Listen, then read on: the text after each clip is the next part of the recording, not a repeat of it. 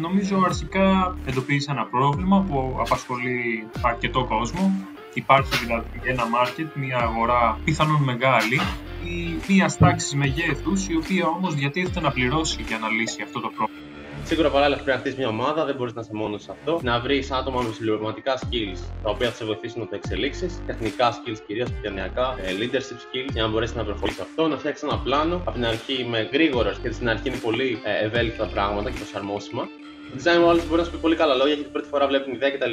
Αλλά στο πραγματικό πρωτότυπο μην τη χρησιμοποιήσεις τόσο πολύ ή να σου δώσει διαφορετικό feedback εντελώ. Οπότε όσο πιο γρήγορα γίνει, θα φτιάξεις ένα MVP, δηλαδή με τα ελάχιστα δυνατά βιώσιμα χαρακτηριστικά και να το δείξεις στους πελάτες αυτό και από εκεί να πάρεις το πραγματικό feedback το οποίο θα σου βοηθήσει να εξελιχθείς. Καλησπέρα και καλώς ήρθατε σε ένα ακόμη επεισόδιο του Entrepreneurship Talks.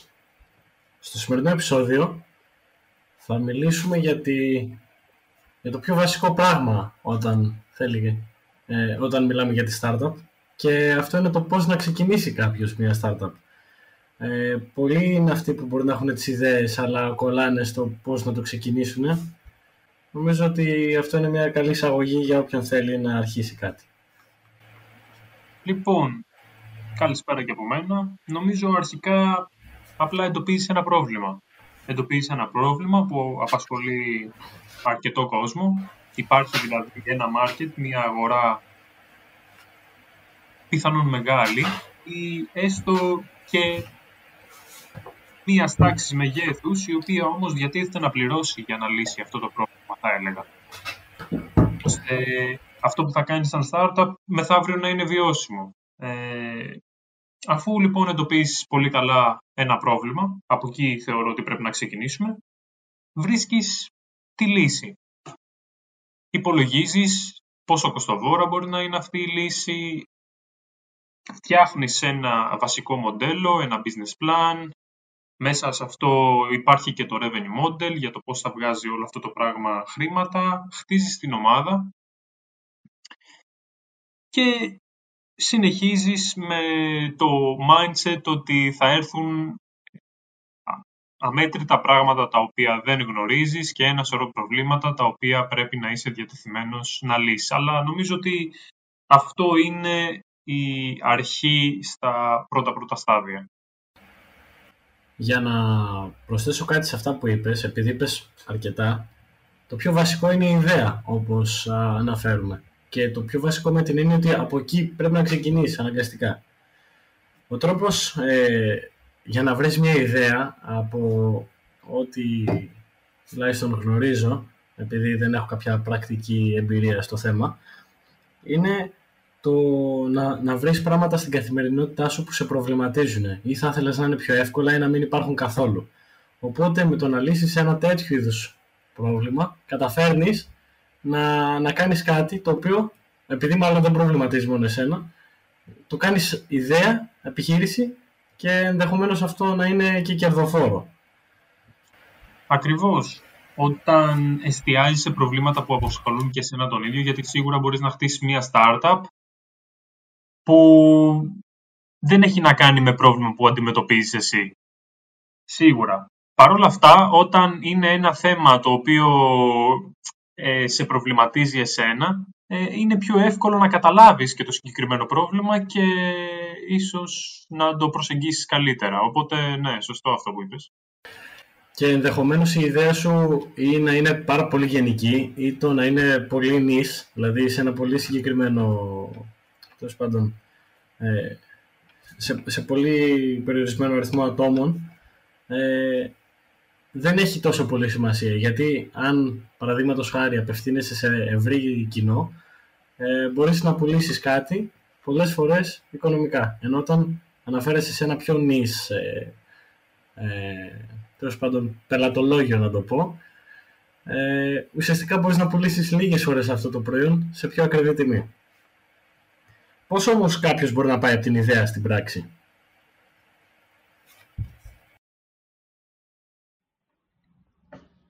Σίγουρα χρειάζεται πολλά βήματα για να υλοποιηθεί στο 100% η ιδέα. Τα πρώτα πράγματα, αν θα ξεκινούσα πάλι από την αρχή, θα ήταν αρχικά να κάνω validate την ιδέα. Δηλαδή, να μιλήσω με δυνητικούς πελάτες που θα χρησιμοποιούσαν το προϊόν, αν είχα το προϊόν, και να καταλάβω κατά πόσο θα τους ικανοποιούσε η λύση η οποία προτείνω. Παράλληλα με αυτό, θα έφτιαχνα ένα design, ένα πρωτότυπο, όχι λειτουργικό, δηλαδή να είναι κώδικας, αλλά με ένα Figma, ας πούμε, ένα, ένα prototype, έτσι ώστε να αποτυπώσω την ιδέα μου όσο καλύτερα γίνεται στο χαρτί ή σε ένα εργαλείο. Το Figma, για όσους δεν γνωρίζουν, είναι ένα εργαλείο στο οποίο πολύ γρήγορα φτιάχνεις τα mock-ups, δηλαδή ε, αυτά τα οποία βλέπεις, ε, ας πούμε για μια εφαρμογή, αυτά τα οποία βλέπεις κάθε φορά όταν πατάς ένα κουμπί, είναι ένα mock-up. Στο Figma μπορείς να φτιάξεις πολύ γρήγορα αυτά χωρίς κάποιον κώδικα. Ή αντίστοιχα, αν έχεις μια πλατφόρμα στο web, μπορείς πάλι να το φτιάξεις σε design όμως. Χωρίς δηλαδή να τρέχουν όλα από πίσω τα πράγματα. Οπότε είναι πολύ πιο γρήγορα, εύχριστο, καλό να γίνει. Οπότε θα έφτιαχνα αυτό και παράλληλα με όσο έκανα service ας πούμε, με χρήστες, να καταλάβω λίγο κάποια βασικά σημεία της startup και πέρα από το survey θα έκανα interviews, δηλαδή κάποιες γρήγορες συνεντεύξεις, δείχνοντας το πρωτότυπο και προσπαθώντας να καταλάβω κατά πόσο θα τους έλυνε πραγματικά το πρόβλημα. Αυτό που θα ήθελα να εντοπίσω είναι αν η startup μου είναι vitamin ή painkiller, που μας έλεγαν στα VC, δηλαδή αν είναι βιταμίνη που απλά είναι κάτι ok, που είναι κάτι καλό, αλλά εντάξει, δεν τους αλλάζει και εντελώς τον κόσμο, ή είναι painkiller, δηλαδή το πρόβλημα το οποίο έχουν πραγματικά το λύνει. Θα προσπαθούσα να ρυθμίσω όσο γίνεται τη startup μου, έτσι ώστε να γίνει painkiller για αυτούς και επομένως να έχει πραγματικά μεγάλη αξία. Οπότε αφού έχω, έχω όλα αυτά και έχω το feedback και έχω ένα καλύτερο πλάνο το τι να κάνω, σίγουρα παράλληλα πρέπει να χτίσεις μια ομάδα, δεν μπορείς να είσαι μόνος σε αυτό να βρεις άτομα με συμπληρωματικά skills, τα οποία θα σε βοηθήσουν να το εξελίξεις, τεχνικά skills κυρίως, επικοινωνιακά, ε, leadership skills, για να μπορέσεις να προχωρήσεις αυτό, να φτιάξεις ένα πλάνο από την αρχή με γρήγορο αρχικά, δεν θα, δεν θα έβαζα πλάνο ενός χρόνου, αλλά θα έβαζα πλάνα ενός μήνα, δύο μηνών, τριών μηνών, γιατί στην αρχή είναι πολύ ε, ευέλικτα τα πράγματα και προσαρμόσιμα. Οπότε είναι καλό να έχουμε μικρούς σύντομους στόχους και ένα vision το οποίο θέλουμε να φτάσουμε και συνεχώς θα έκανα feedback με users με, τον, με τα νέα πράγματα τα οποία είχα. Θα προσπαθούσα να το εξελίξω αυτό ε, και να φτιάξω όσο πιο γρήγορα γίνεται ένα λειτουργικό πρωτότυπο, ένα MVP. Γιατί αυτό το οποίο κατάλαβα είναι ότι το design, στο design όλο μπορεί να σου πει πολύ καλά λόγια, γιατί πρώτη φορά βλέπει την ιδέα κτλ. Αλλά στο πραγματικό πρωτότυπο μην τη χρησιμοποιήσει τόσο πολύ ή να σου δώσει διαφορετικό feedback εντελώς. Οπότε όσο πιο γρήγορα γίνει να φτιάξει ένα MVP, δηλαδή με τα ελάχιστα δυνατά βιώσιμα χαρακτηριστικά, και να το δείξει στους πελάτες αυτό και από εκεί να πάρεις πραγματικό feedback το οποίο θα σου βοηθήσει να εξελιχθείς. Ε, παράλληλα, μπορείς να φτιάχνεις pitch deck και τα λοιπά, επειδή σίγουρα έχεις χρόνο, γιατί η τεχνική ομάδα θα ασχολείται με αυτό, design με το πρότυπο, θα υπάρχει το business κομμάτι που να βρεις πελάτες και άλλους, να επικοινωνείς, να φτιάξεις ένα pitch deck, να, βρεις, να δεις πώς investors μπορεί να σκέφτονται για αυτό το προϊόν, και να λαμβάνεις συνεχώς feedback. Δηλαδή, να μην είσαι μόνος στο κομμάτι, αλλά να επικοινωνείς την ιδέα σου με τους άλλους, να μη φοβάσαι, γιατί θα λάβεις feedback το οποίο θα σε βοηθήσει να το εξελίξεις όλο αυτό στην πράξη. Θέλω τώρα πάνω σε αυτά που είπες Παναγιώτη να σε ρωτήσω ότι ναι, okay, επικοινωνώ την ιδέα στο κοινό το οποίο θα μου δώσει ένα άμεσο feedback αλλά πώς μπορώ να το μαρκετάρω σε ένα ευρύτερο πλαίσιο όταν μιλάμε για κάτι πιο γενικό; Δηλαδή, ποια είναι τα πρώτα βήματα που χρειάζεται κάποιος για να επικοινωνήσει την ιδέα του στον κόσμο, όταν εννοώ κόσμο, εννοώ περισσότερα άτομα από αυτούς τους λίγους που θα έχεις ήδη χρησιμοποιήσει για να ουσιαστικά να αποτύχεις γρήγορα. Δηλαδή να δεις τι σου έχουν πει αυτοί και να το μαρκετάρεις. Θεωρώ ότι δεν χρειάζεται να το κινήσει τον κόσμο από τόσο νωρίς. Δεδομένου ότι πρέπει να βρεις πρώτα το ideal customer profile. Δηλαδή, το ιδανικό πελάτη ο οποίος θα χρησιμοποιούσε το προϊόν. Και αυτοί δεν χρειάζεται να είναι 150.000 άτομα. χρειάζεται να είναι λίγοι, 5-10 άτομα, οι οποίοι θα σου δώσουν πολύ πολύτιμο feedback για να σε βοηθήσουν να το αλλάξεις αυτό. Η γνώμη που θα πάρεις από τα 5 άτομα στα ideal customer persona είναι πολύ πολύ πιο σημαντική από την γνώμη που θα πάρεις από τα 1000 άτομα, εκ των οποίων κάποιοι δεν θα χρησιμοποιήσουν ποτέ και ούτε θα το σκεφτόταν να χρησιμοποιήσουν το προϊόν σου. Οπότε θεωρώ ότι πρέπει να περιμένεις για να το επικοινωνήσεις στον κόσμο. Γιατί μπορεί να είσαι πολύ νωρίς, οπότε κάποιος να σου κλέψει την ιδέα και στα λοιπά στο ευρύ εντελώς πλαίσιο.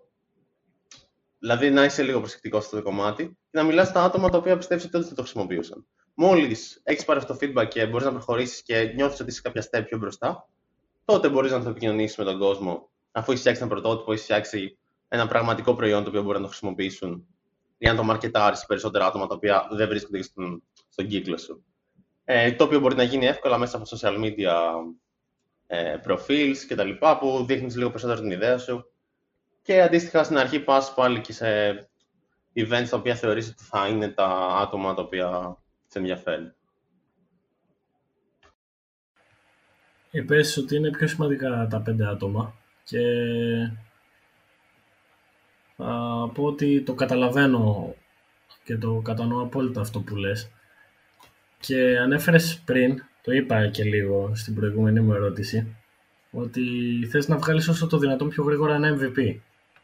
Δηλαδή, είναι αυτό που προανέφερα, fail fast. Γιατί όμως, γιατί πρέπει υποτίθεται να, να βιαστείς να το κάνεις αυτό;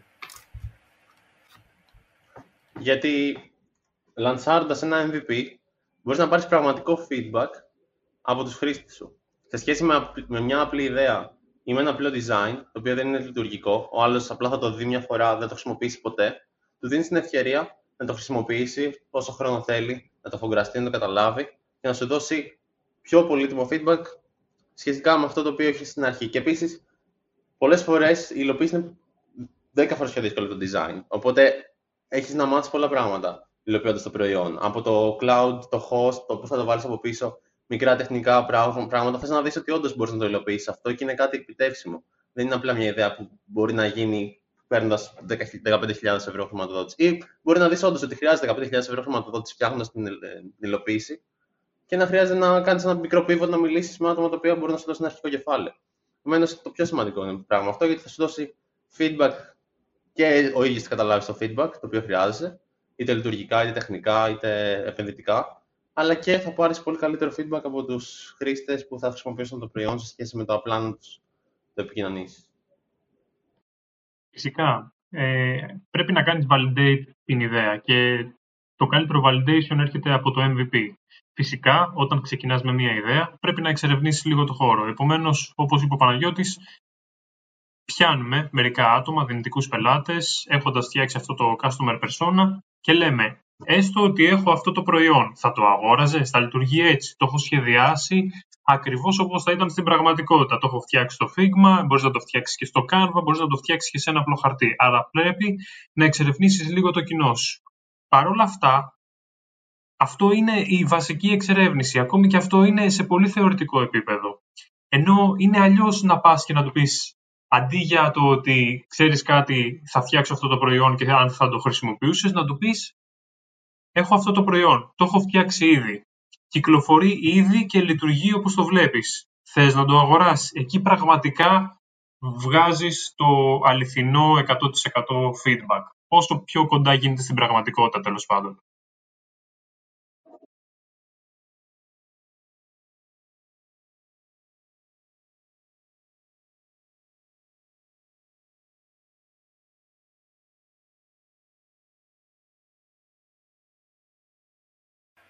Με ποιους παράγοντες πιστεύεις ότι πρέπει κάποιος να υπολογίσει ε, σχετικά με το business plan; Ποιους, ποιοι, ποιοι είναι οι παράγοντες οι οποίοι πρέπει κάποιος να υπολογίσει σχετικά με το business plan, τα οικονομικά και το target group; Ανέφερες κάποια στην αρχή, Θοδωρή, όπως το ότι πώς πρέπει να προσεγγίσεις το revenue model, αλλά τι άλλο είναι αυτό που, που πρέπει κάποιος να, να σκεφτεί;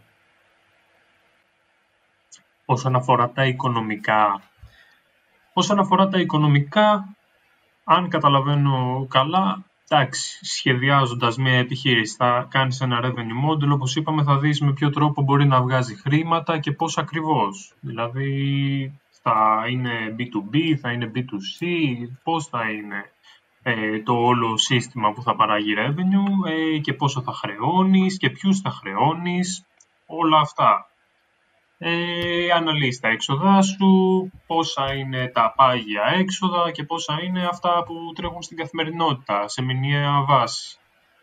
Είναι κάποια πολύ βασικά που μπορεί να σκεφτεί κάποιος. Ωραία, αλλά όσον αφορά το target group, πώς ξέρεις ποιο είναι το customer persona σου; Πώς θα το, πώς θα το σκεφτείς αυτό, πώς θα, θα καταλάβεις σε ποιον απευθύνεσαι; Θεωρώ ότι ξεκινάς από το πρόβλημα. Επομένως, ποιον απασχολεί αυτό το πρόβλημα; Ποιος χρειάζεται αυτή τη λύση σου; Και έστω ότι χρειάζεται αυτό, αυτή η περσόνα τη λύση σου. Είναι διατεθειμένη να πληρώσει για αυτή τη λύση και πόσο; Μήπως θα πλήρωνε κάποιος άλλος αντί για τον χρήστη; Δηλαδή, πολλές φορές μπορεί να λύνουμε το πρόβλημα σε κάποιον, αλλά να μην είναι αυτός που πληρώνει. Υπάρχει και αυτή η περίπτωση. Συνήθως, το πιο απλό που μπορεί να σκεφτεί κανείς είναι ότι σε αυτόν που λύνω το πρόβλημα, αυτός πληρώνει κιόλας. Αλλά αν το πάμε από το κομμάτι της υγείας, για παράδειγμα, το πρόβλημα το έχει ο ασθενής, πληρώνει όμως το κράτος. Πληρώνει όμως η ασφάλισή του. Πληρώνει, ξέρω εγώ, λέμε ρε παιδί μου, μπορεί να μπορεί ένα πρόβλημα να απασχολεί τους πολίτες της Πάτρας, έστω σαν παράδειγμα, για τη λύση όμως αυτή να πληρώνει ο Δήμος. Υπάρχουν και αυτές τις περιπτώσεις. Οπότε, αρχικά θεωρώ φτιάχνεις μία περσόνα του ατόμου που έχει το πρόβλημα και μετά όταν συνειδητοποιήσεις το ποιος θα είναι ο πελάτης σου, ποιος θα είναι αυτός που θα σε πληρώνει γι' αυτό, τότε φτιάχνεις και το customer persona έτσι ώστε να μπορείς να κάνεις πολύ καλά identify αυτούς που πρέπει να στοχεύσεις για να αυξήσεις το πελατολογιό σου. Αυτό που σκεφτόμουν ε, και να βάσει και ό,τι είπες κάπως νιώθω πως επαληθεύεται είναι το ότι πρέπει να δεις τις αξίες που θα έχει το brand σου. Δηλαδή με αυτόν τον τρόπο όταν καταλάβεις εσύ το ποιες αξίες θες να έχει ε, καταλήγεις στο να βρίσκεις το, το customer persona ή ακόμη καλύτερα το ανάποδο. Δηλαδή να δεις ποιες αξίες έχει αυτός που πας να πουλήσεις, ποια είναι το, τα κοινά values προκειμένου να επιλύσεις το πρόβλημά του και μετά deep down τις επιστρέφεις αυτές πίσω στην εταιρεία. Αυτό που πολύ συχνά γίνεται σε startup idea stage είναι να συμπληρώνεται ένα business model canvas στα πρώτα στάδια λειτουργίας της επιχείρησης. Πάνω σε αυτό περιγράφονται 9 βασικά, βασικοί όροι, στα οποία περιλαμβάνεις αυτά που είπες εσύ, όπως το revenue, το revenue model, το target group σου, τα εργαλεία που θα χρησιμοποιήσεις για να, το, ε, για να προωθήσεις την ιδέα σου κτλ. Νομίζω δίνει ένα πολύ βασικό πλάνο, δηλαδή κάνεις depict, απεικονίζεις ακριβώς την ιδέα σου στο χαρτί, πολύ πιο αναλυτικά. Επομένως, μπορείς να κάνεις συνειδητικά μοντέλα που συνδέει ουσιαστικά την ιδέα σου με τους πελάτες και το τι πρέπει να κάνεις. Οπότε, πάντα στην αρχή θεωρώ ότι είναι πολύ καλό να φτιάξεις ένα business model canvas το οποίο περιλαμβάνει όλα αυτά. Και στη συνέχεια, οπότε μπορεί να μην είναι ακριβώς 100% το ideal customer persona το οποίο έχει γράψει στο χαρτί στην αρχή, αλλά με την επικοινωνία με τους χρήστες και βλέποντας πόσο ενδιαφέρον έχουν ή το πόσο το χρησιμοποιούσαν, τόσο καλύτερα μπορείς να αναλύσεις τα χαρακτηριστικά των δικών σου πελατών για να βελτιώσεις και το target groups. Ε, ποιο, υπάρχει ένα business plan το οποίο θα ταιριάξει σε οποιαδήποτε startup ή είναι κάτι το οποίο ε, βρίσκει εφαρμογή σε σένα και σε μένα ας πούμε να μην βρίσκει δηλαδή πώς μπορεί κάποιος να, καθα... να... πώς μπορεί κάποιος να καθορίσει αν αυτό είναι το σωστό ή όχι; Δεν μπορείς να ξέρεις αν το business plan σου θα είναι σωστό ή όχι, δεν έχεις παρά να το δοκιμάσεις στο τέλος. Ε, υπολογισμούς κάνουμε. Από την άλλη, νομίζω είναι προφανές ότι το business plan το δικό μου δεν θα είναι ε, αποτελεσματικό σαν business plan για τη δικιά σου ιδέα. Δηλαδή, διαφορετικές ιδέες, διαφορετικά business plan, προφανώς. Σίγουρα. Τώρα, το αν... Ναι. Και παίζει ρόλο και στο το industry το, στο οποίο απευθύνεσαι. Δηλαδή, αν εγώ έχω μια tech εταιρεία και εσύ ας πούμε μια η οποία ασχολείται με την υγεία, προφανώς και θα πρέπει να ακολουθήσεις μια διαφορετική προσέγγιση και βασίζεται και σε αυτό που πες πριν, ότι παραδείγματος χάρη για τα φάρμακα, ότι είναι κάτι το οποίο θα, θα αγοράσει ή θα δώσει χρήματα το κράτος για να επιστρέψει σε αυτόν που έχει το πρόβλημα, τον ασθενή.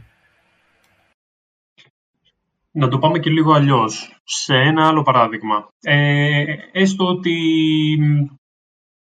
μιλάμε για χώρες. Ωραία. Ε, και η Σουηδία και η Ελλάδα έχουν το ίδιο πρόβλημα.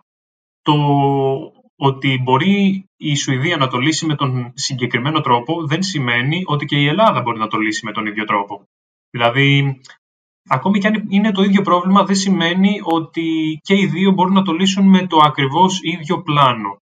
Παρ' όλα αυτά, δεν σημαίνει από την άλλη ότι υπάρχει μόνο ένας τρόπος λύσης. Δηλαδή, μπορεί ε, δύο εταιρείες να λύνουν το ίδιο πρόβλημα με διαφορετικό business plan, με διαφορετικό τρόπο. Υπάρχουν άπειροι τρόποι και αυτό ισχύει θεωρώ και για τη ζωή μας. Δηλαδή, υπάρχουν πάρα πολλοί τρόποι να φτάσεις στους στόχους. Δεν σημαίνει ότι επειδή ένας το έκανε με τον συγκεκριμένο τρόπο, θα λειτουργήσει και σε σένα ο συγκεκριμένος τρόπος. Από την άλλη, μπορεί να το κάνεις με χίλιους διαφορετικούς τρόπους και να φτάσεις στον ίδιο στόχο. Και σε αυτό το σημείο πιστεύω είναι σημαντικό να ξεκαθαρίσουμε τη διαφορά του business plan με το business model canvas. Πολύ γρήγορα το business model canvas είναι μια σελίδα στην οποία απεικονίζεις την ιδέα σου στο χαρτί και έχεις συγκεκριμένα 9 key points τα οποία πρέπει να λύσεις και είναι για σένα και για τη startup που θες να φτιάξεις. Το business plan, αντιθέτως, είναι ένα μακροσκελέ 30 σέλιδο συνήθως ε, κείμενο το οποίο περιλαμβάνει την, το executive summary, την περίληψη του τι κάνει, στην αγορά σου, το revenue model, πάρα πολύ αναλυτικά, τα τεχνικά στοιχεία, το market, τα πάντα. Είναι πάρα, πάρα πολύ αναλυτικό κείμενο και χρησιμοποιείται κυρίως για να το δώσεις σε stakeholders, ας πούμε επενδυτές, πελάτες κτλ. τα οποία μπορεί να σου ζητήσουν ε, για να καταλάβουν αναλυτικά τι κάνεις. Είναι πολύ πιο μακροσκελέ. Και δεν μπορώ να πω, δηλαδή η ερώτηση ποιο είναι το σωστό business plan νομίζω είναι λίγο λάθος από μόνη της. Γιατί δεν υπάρχει σωστό business plan.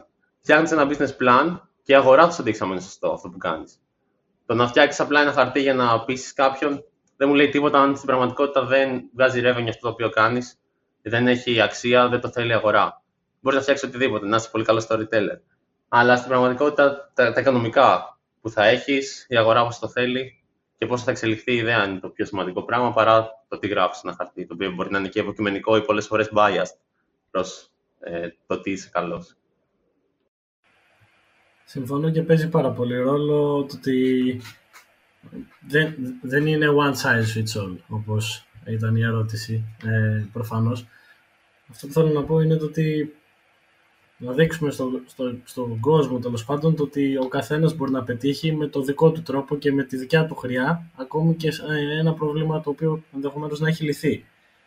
Και όταν ξεκινάει κάποιος χρειάζεται κάποια έρευνα ε, πριν κανείς ξεκινήσει την ιδέα του για να γνωρίζει πως δεν θα αποτύχει.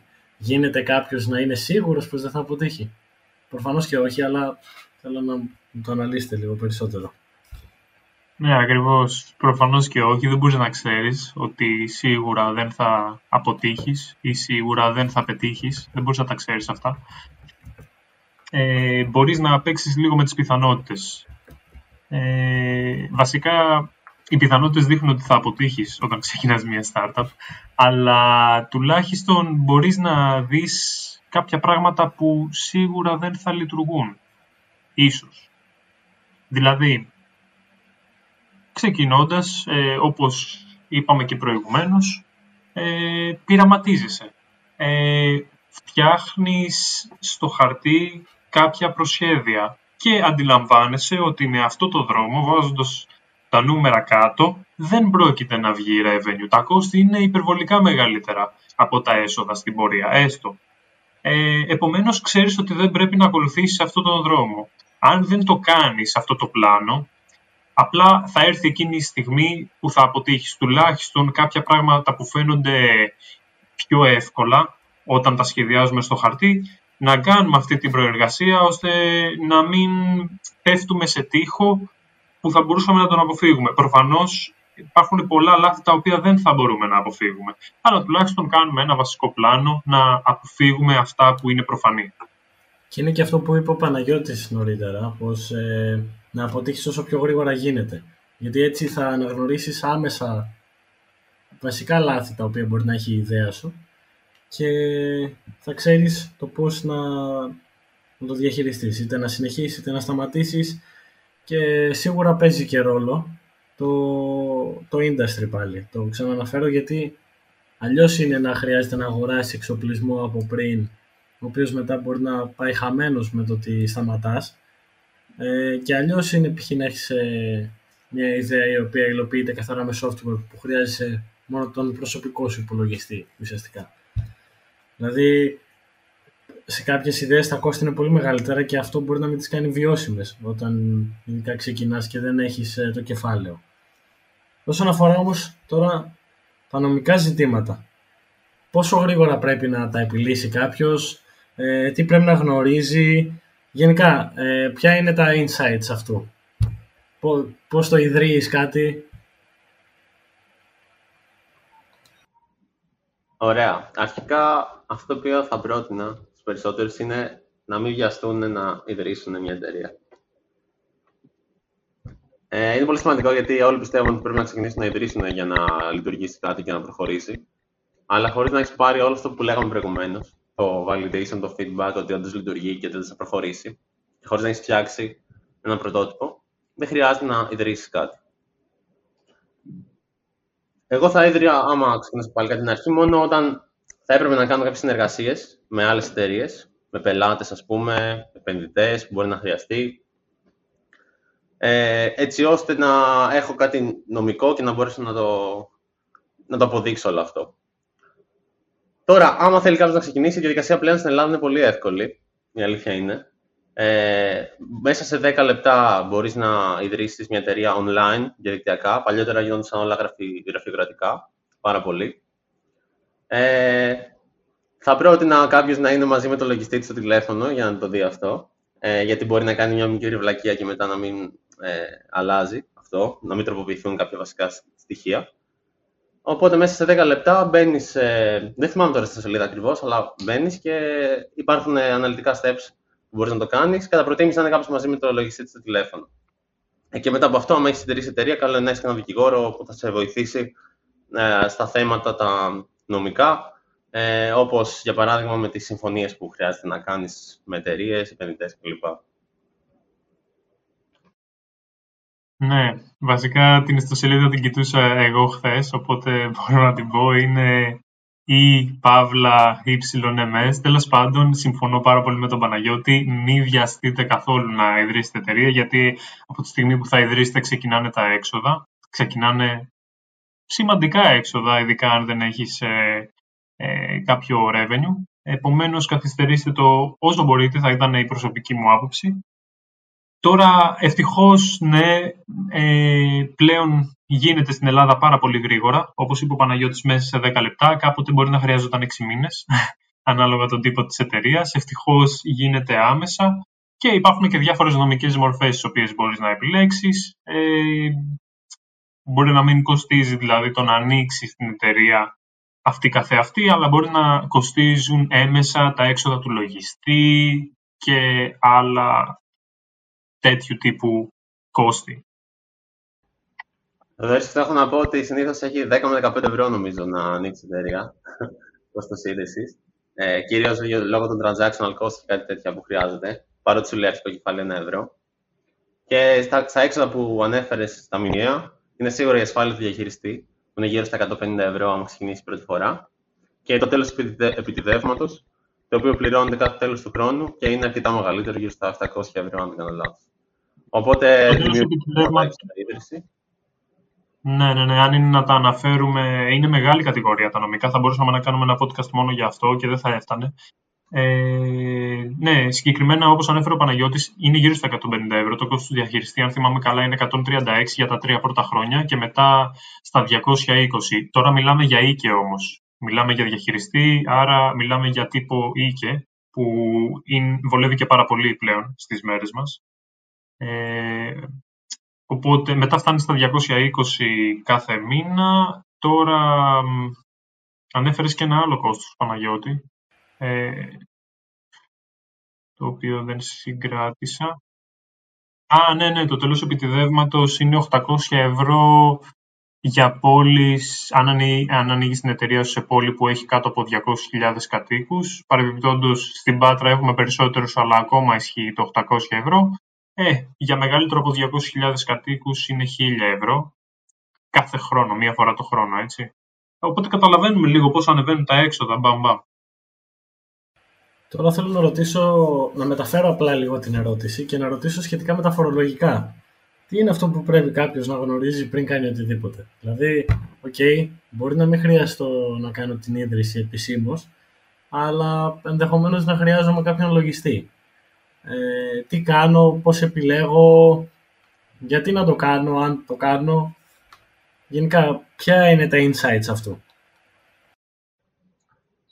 Σχετικά με το λογιστή, πιστεύω είναι απαραίτητο κάποιος από νωρίς και πριν ιδρύσει την εταιρεία του να βρει ένα έμπιστο άτομο, κατά προτίμηση που έχει εμπειρία σε προηγούμενες startup και ξέρει και με τον οποίο θα έχει κρατήσει μια καλή επαφή, έτσι ώστε με το που ιδρύσει την εταιρεία να μπορεί να σε βοηθήσει στο τηλέφωνο ας πούμε, που ανέφερε προηγουμένως. Είναι αρκετά σημαντικό. Ε, φορολογικά που αναφέρεις, Νομίζω αν η εταιρεία δεν έχει έσοδα έως 10.000 ευρώ, δεν πληρώνεις κάποιο φόρο παραπάνω, δηλαδή πέρα από τα προηγούμενα έξοδα. Φόρος πληρώνεις μετά από όταν έχεις έσοδα τουλάχιστον 10.000 ευρώ, το οποίο πηγαίνει και κλιμακωτά προς τα πάνω. Οπότε δεν χρειάζεται να, να έχεις άγχος για, για τους φόρους σε τόσο αρχικό επίπεδο να ρωτήσω κάτι πάνω σε αυτό, γιατί έχω κάποιες αμφιβολίες. Ε, είσαι σίγουρος, Παναγιώτη, γι' αυτό; Όταν μιλάμε για, για ατομικές επιχειρήσεις, όχι για οίκε, τότε ναι, είναι κλιμακωτά. Αλλά για τις οίκε είναι στάνταρ στα 22%. Και δεν ξέρω, ίσως και για μικρά ποσά μπορεί να φορολογήσει. Σίγουρα πάντως δεν είναι κλιμακωτά. Είναι κλιμακωτάς στις ατομικές επιχειρήσεις. Αλλά είναι κάτι που μπορούμε να κρατήσουμε προς διερεύνηση. Έτσι. Και για το κοινό, όποιος θέλει να κάτσει να ψάξει, παιδιά, κάντε τη δική σας έρευνα γιατί όλα αυτά πρέπει να τα ξέρετε απ' έξω και ανακατωτά ε, όταν θα ξεκινήσετε με τα νομικά.